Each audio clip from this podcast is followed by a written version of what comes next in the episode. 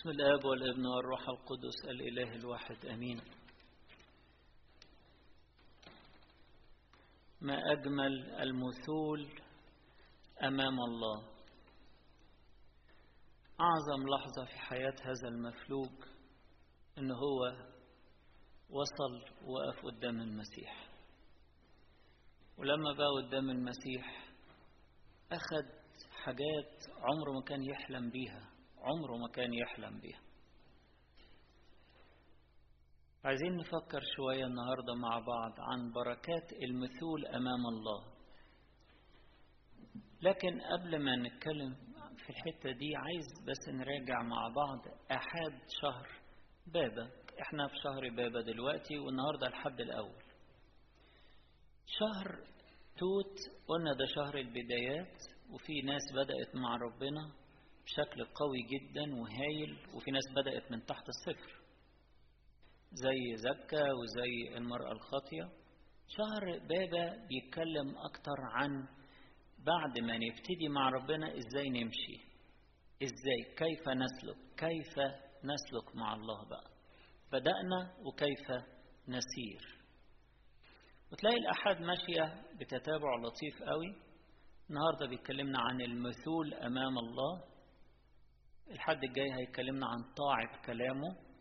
فمعجزة صيد السمك لما بطرس قال له حاضر يا رب على كلمتك ألقي الشبكة وثالث أسبوع هيتكلم على قيادة روحه اللي بيقدسنا ويطهرنا ويطرد من حياتنا كل شيء وحش. قيادة روحه ورابع حد هيبقى حد إقامة لعازر. وفي إشارات جميلة عن الصبر الصبر في المسيرة مع الله. وإحنا تابعينه كده لازم يكون عندنا طولة بال وصبر ونك... نفضل وراه لحد لما يحقق لنا وبيحقق لنا حياة أعظم من اللي إحنا بنفكر فيه وده اللي عمله مع في إقامة لعازر. فمن خلال الأربع أحد بتوع بابا فيهم المثول أمام الله طاعة كلامه قيادة روحه القدوس لينا وأيضا الصبر في تبعيته. النهاردة الراجل المفلوج ده نموذج جميل للإنسان اللي هو عاجز تماما لكن المحبة بتاعة صحابه خلته صاحب قدرات هايلة عرف يدخل لحد قدام ربنا. يعني زي كما يكون واحد له أربع الأربع أصدقاء دول المفلوج ده لا رجلين بتمشي ولا إيدين بتتحرك. لكن لما هنشوف كده هنلاقي إن بقى له تمن رجلين وتمن إيدين. حاجة عجيبة أوي.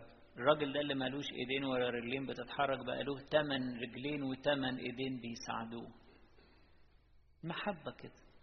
المحبة لما بنسند بعض ونشجع بعض ونقوي بعض دي بتق... دي ليها قيمة كبيرة جدا في حياتنا ليها قيمة كبيرة جدا. الواحد لوحده يعني أكثر واحد يعني عنده صحة عنده رجلين اتنين بس وإيدين اتنين بس. لكن المفلوج ده عن طريق محبة وإيمان أصدقائه بقى له تمن ايدين وتمن رجلين وفعلا خدوه وحطوه قدام المسيح. تعالوا نشوف بسرعة كده الإيه؟ بركات المثول أمام الله. أول حاجة خدها الراجل ده حاجة مش متوقعة خالص لا منه ولا من الحاضرين ولا من ال... الأربعة اللي شايلينه. لا السيد المسيح بيقول له مغفورة لك خطاك ثق يا ابني ثق يا ابني. بنعلم الأطفال الصغيرين نقول لهم تقولوا بابا يسوع بابا يسوع. الله ثق يا ابني. ممكن المفلوج ده يكون أكبر سنا من المسيح في ذلك الوقت لكن المسيح له كده حب أبوي. ثق يا ابني مغفورة لك خطاياك. أول بركة ناخدها لما نقف قدام ربنا غفران الخطايا. غفران الخطايا دي حاجة قيمة لا تقدر بثمن لأن الخطايا حمل حمل تقيل. عشان كده السيد المسيح قال تعالوا إلي تعالوا إلي جميع المتعبين والثقيل الأحمال وأنا أريحكم. هيريحنا إزاي؟ هيحررنا من الخطية. هيفك الخطايا دي هيشيلها من علينا ويحملها هو. هو حامل خطايا العالم. فأول حاجة يريحنا ويريح قلوبنا من الخطية اللي محيطة بينا وبتثقل علينا. وإحنا ضعفاء وبنتكعبل فيها وبننزل تحت النير بتاعها فيشيله هو من علينا. دي أول بركة الغفران. راحة من من الأحمال الثقيلة فك لرباطات الخطية. قبل ما يفك الشلل بتاعه فكه من خطيته الأول. وحط في الكنيسة القوة دي. ربنا يسوع ما سبناش قال أنا معكم كل الأيام وإلى انقضاء الدهر. وحط قوة الغفران والحل اللي هو الحل من الخطايا وفك القيود دي حطها جوه الكنيسة. كل واحد تايب ويقف قدام ربنا معترف بضعفه يتحل من خطاياه يدخل الكنيسة يسمع التحليل. كلنا لما بنيجي بتوبة كده وناخد التحليل ياه! أحمال بتتشال. فك للرباطات اللي كانت رابطة الإنسان. وعلى فكرة هو ده احتياجنا الأول. عشان كده السيد المسيح عطاه للرجل المفلوج أولا قبل أي حاجة. قبل ما يقول له قوم قبل ما يقول له تفضل اذهب إلى بيتك قبل أي حاجة. الاحتياج الأول إن الإنسان يتفك من الخطية اللي ربطاه من الضعف بتاعه.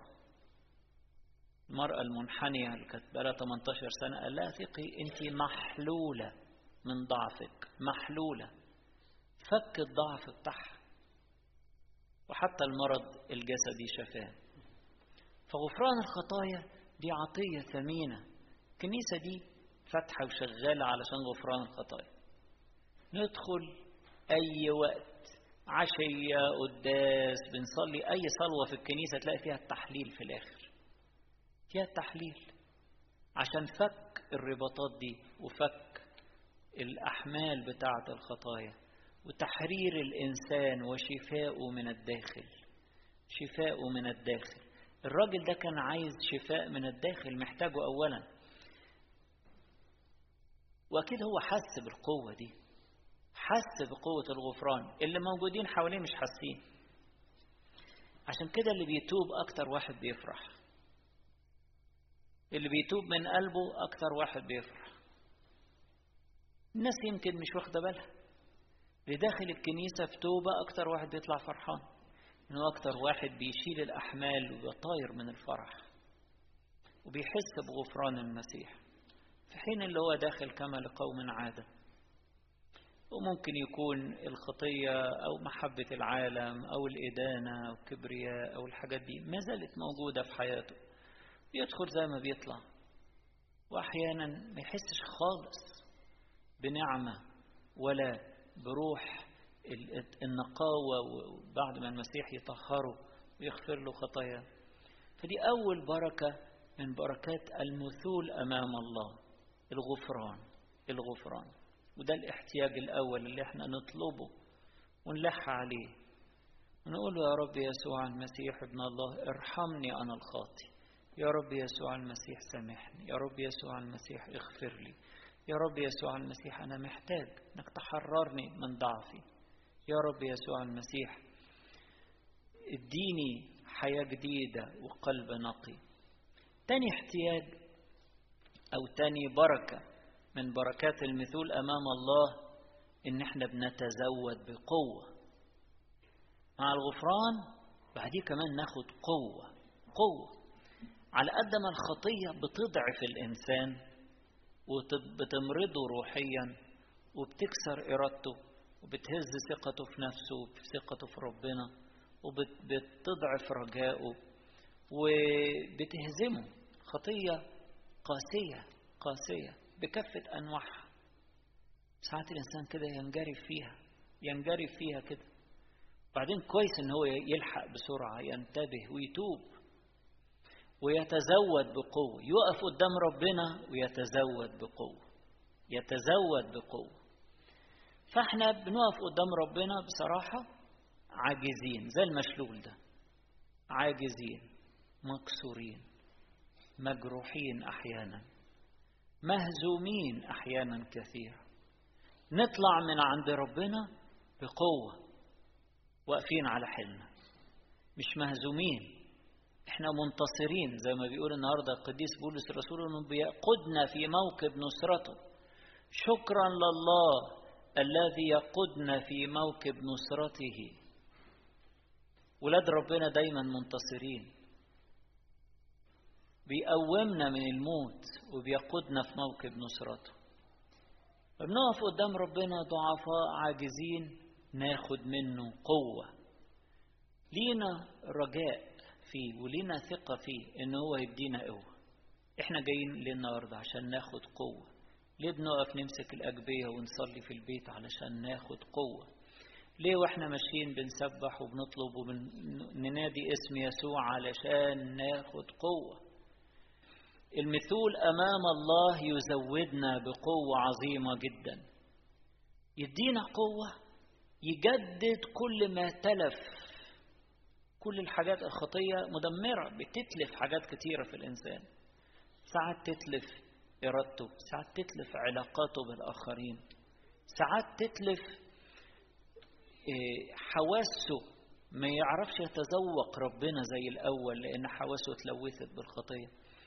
المسيح لما بنقف قدامه يجدد ما قد تلف. الراجل المفلوج ده هو ليه مش عارف يتحرك؟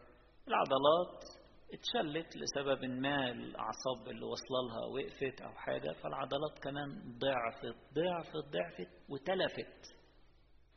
العضلات دايما لو الواحد ما استعملهاش الألياف العضلية بتاعت العضلات دي تتحول إلى إلى ألياف زي ما تكون يعني حاجة كده ناشفة ما ما بتتشدش ما بتتحركش ما بتنقبضش.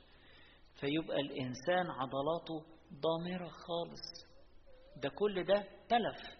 المسيح يجدد ما قد تلف. لما نحط نفسنا بين إيديه ونمثل أمامه ونرفع قلوبنا ليه يجدد ما قد تلف. ويقودنا في موكب نصرته ويتمجد في حياتنا. الراجل ده المفلوج ربنا تمجد في حياته لدرجة إن الناس قالت لم نرى مثل هذا قط. معجزة ماشية على رجليها. صحيح معجزة متحركة. راجل كان مشلول متشال دلوقتي شايل السرير بتاعه وماشي. إيه ده؟ زي الراجل الأعمى كده اللي كان مولود أعمى. الناس من من من, من منظر حركته ما عرفوهوش لدرجة قالوا بقى هو ولا مش هو؟ مش ده اللي كان بي شبه الشحات اللي كان بيقعد يشحت. يمكن يكون هو. انت ولا قال لهم أنا هو. تمجد الله فيه. في ناس كانت بتقول هو مين اللي أخطأ هو ولا ابواه ربنا قال لهم لا لكي تظهر أعمال الله فيه. لما بناخد قوة من ربنا يبقى ربنا بيتمجد فينا. صحيح. ودي تدينا كلنا رجاء إن أنا مهما ضعفت ما ممكن أبقى زي فلان أنا شفته في حالة وحشة جدا وشفته في حالة هايلة. شفته قبل كده وهو بيدين الناس وهو بيتريق على فلان وهو بي بيعمل أخطاء صعبة صعبة. وشفت بعد كده قوة ربنا ونعمة ربنا اللي اتجلت فيه بعد ما تاب. وبعد ما مثل أمام الله وحياته اتغيرت بعد ما كان عنيف بقى كتلة حب ووداعة بعد ما كان بيدور على نفسه وبس ومصلحته وبس بقى بيدور على الآخرين وبيخدمهم وبيبذل نفسه. إيه ده؟ تمجد الله فيه. فالقوة اللي ربنا بيديها لنا بتخليه يظهر في حياتنا. يظهر في تغيير. يتمجد في حياتنا ويدي رجاء لكل اللي هم مهزومين وضعفاء ومكسورين ياخدوا رجاء. يقولوا طب ما ربنا اشتغل في فلان ما هو اشتغل في فلانة. طب ما هو ربنا قبل توبة ناس كانوا في واقعين في أشر الخطايا وبقوا قديسين وقديسات. طب ما أنا ممكن أقدم توبة وأقف قدام ربنا وآخد منه الغفران وآخد منه القوة.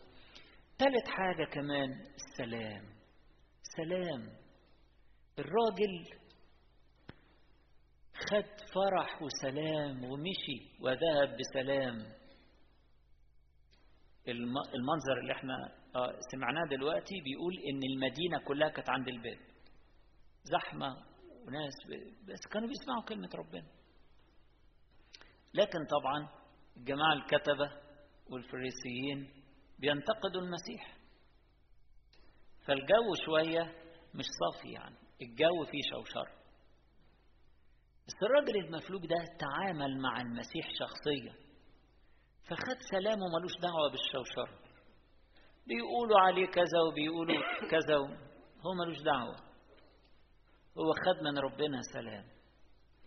العالم مش هتخلص منه الشوشرة مش هتخلص منه الاضطرابات مش هتخلص منه الصراعات.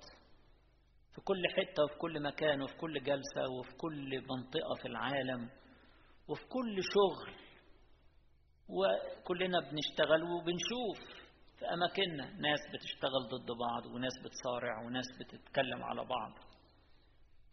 الدوشة دي مش بتخلص من الدنيا بس ولاد ربنا اللي بيتعاملوا معاه وبيمثلوا أمامه بياخدوا منه سلام. في وسط كل الاضطرابات دي. آراء متضاربة صراعات ناس بتكره بعض وناس بتدور على مصالحها وتدوس على الآخرين. ولاد ربنا ملهمش دعوة بالكلام ده بقى خالص. دول عايشين في سلام مش هيدخلوا في المفرمة دي.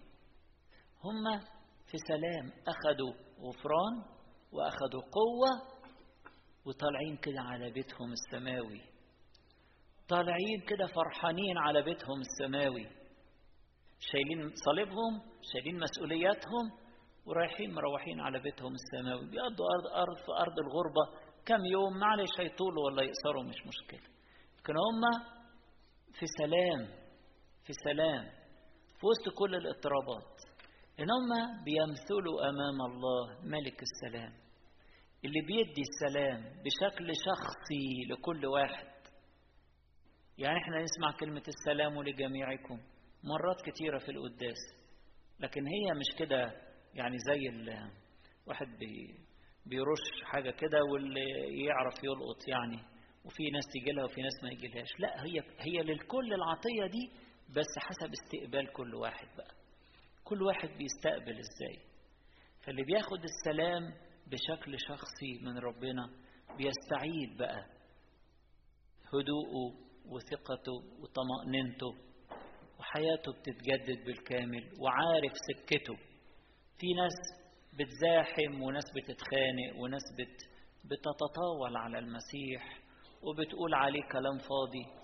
وهنشوف بعد كده في ناس كتيرة ممكن حتى بيخرج الشياطين يقولوا عليه ده ببعل زبول. بيقول كلمة ربنا يبقى سامري وبيقولوا عليه حاجات وحشة. ومع ذلك ولاد ربنا مش مشغولين بالحاجات دي. مشغولين بأن هم بيمثلوا أمام الله وياخدوا منه الغفران ياخدوا منه القوة ياخدوا منه السلام. عشان كده إحنا النهاردة واقفين قدامه بنقول يا رب إحنا ضعفاء زي المشلول ده ومحتاجين غفرانك محتاجين قوتك محتاجين سلامك. إحنا يا ربي مهزومين والخطية بتوقعنا وفي أشياء كثيرة نعثر جميعا زي ما قال القديس يعقوب في رسالته الإصحاح الثالث في أشياء كثيرة نعثر جميعا. فإحنا ضعفاء يا رب محتاجين غفران تشيل من علينا الأحمال دي وتجدد حياتنا وتدينا قوة تشددنا علشان نشيل الصليب ونتبعك في اتجاه وطننا السماوي وبيتنا الأبدي. ولربنا كل مجد وكرامة إلى الأبد. أنية